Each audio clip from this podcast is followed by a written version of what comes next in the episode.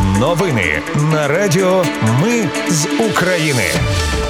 Вітаю, це Радіо Ми з України. Мене звуть Анастасія Вихор. і Ви слухаєте головні новини дня 27 вересня. У Ростові на Дону триває судилище над азовцями. Сили оборони мали успіх в районі трьох селищ неподалік Бахмута. Міністерство освіти і науки пояснило, яким же буде національний мультипредметний тест наступного року. А ще дві країни бойкотуватимуть змагання у ЄФА за участі російських команд. Про все це та більше за мить у новинах на Радіо Ми з України. У Ростові на Дону до довічного ув'язнення судять 24 бійців полку Азов. Про це повідомив радник мера Маріуполя. Полоненим інкримінують насильницьке захоплення влади і участь у терористичній організації. Також так званий Верховний суд ДНР виніс вирок українському військовому Едуарду Вербанському. Із полку Азов його засудили до 22 років позбавлення волі. Повідомляє слідчий комітет Росії. Українські військові за минулу добу мали успіх поблизу селищ Кліщіївка, Одрадівка та Шуми на Бахмутському напрямку. Про це повідомив начальник прес-служби східного групування військ збройних сил України Ілля Євлаш в ефірі національного телемарафону. Новин оборонці продовжують наступальну операцію південніше Бахмута. Євлаш зазначив, що наші захисники наступають і вибивають окупантів зайнятих рубежів, продовжують закріплюватись на досягнутих позиціях. Бійці ПВК Вагнера знову з'явилися під Бахмутом. Про це заявили в головному управлінні розвідки. Проте там кажуть, що це окремі бійці або колишні вагнерівці, які підписали контракт з Міноборони Росії. Зараз такі присутні на різних напрямках. Литва передала Україні радіолокаційне обладнання для потреб військово-морських сил збройних сил України. Радари допомагатимуть українським бійцям спостерігати за акваторією моря. Повідомили у відомстві. Міністерство освіти і науки пояснило, яким буде національний мультипредметний тест у 2024 році.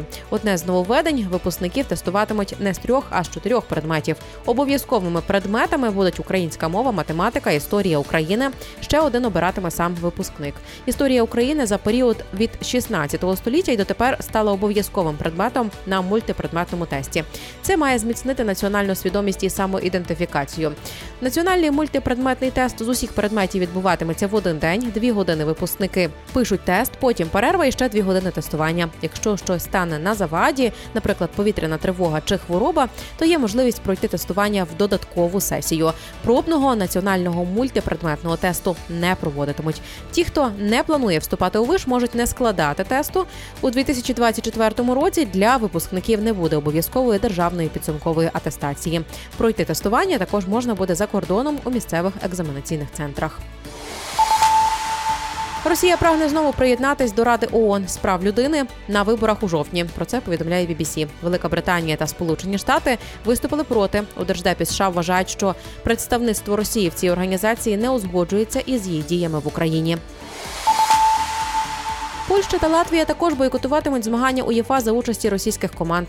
Федерація футболу Латвії заявила, що латвійські збірні всіх рівнів не будуть грати проти команд росіян, адже це суперечить їхній позиції щодо війни проти України. Президент польського футбольного союзу Цезарій Кулеша сказав, що його здивувала заява УЄФА про повернення на міжнародну арену російських команд юніорів. Якщо російські збірні будуть допущені до змагань, наші збірні не будуть з ними змагатися. Це єдине правильне рішення, написав Кулеша.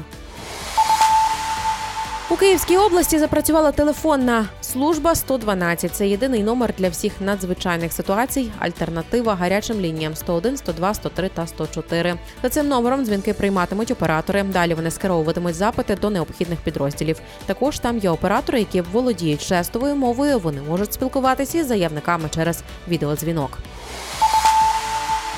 Це були новини на Радіо Ми з України. Мене звуть Анастасія Вихор. Наші новини про те, що дійсно відбувається в Україні. Ми не робимо новини, зважаючи на чиїсь політичні чи бізнес-інтереси. У нас тільки реальні факти.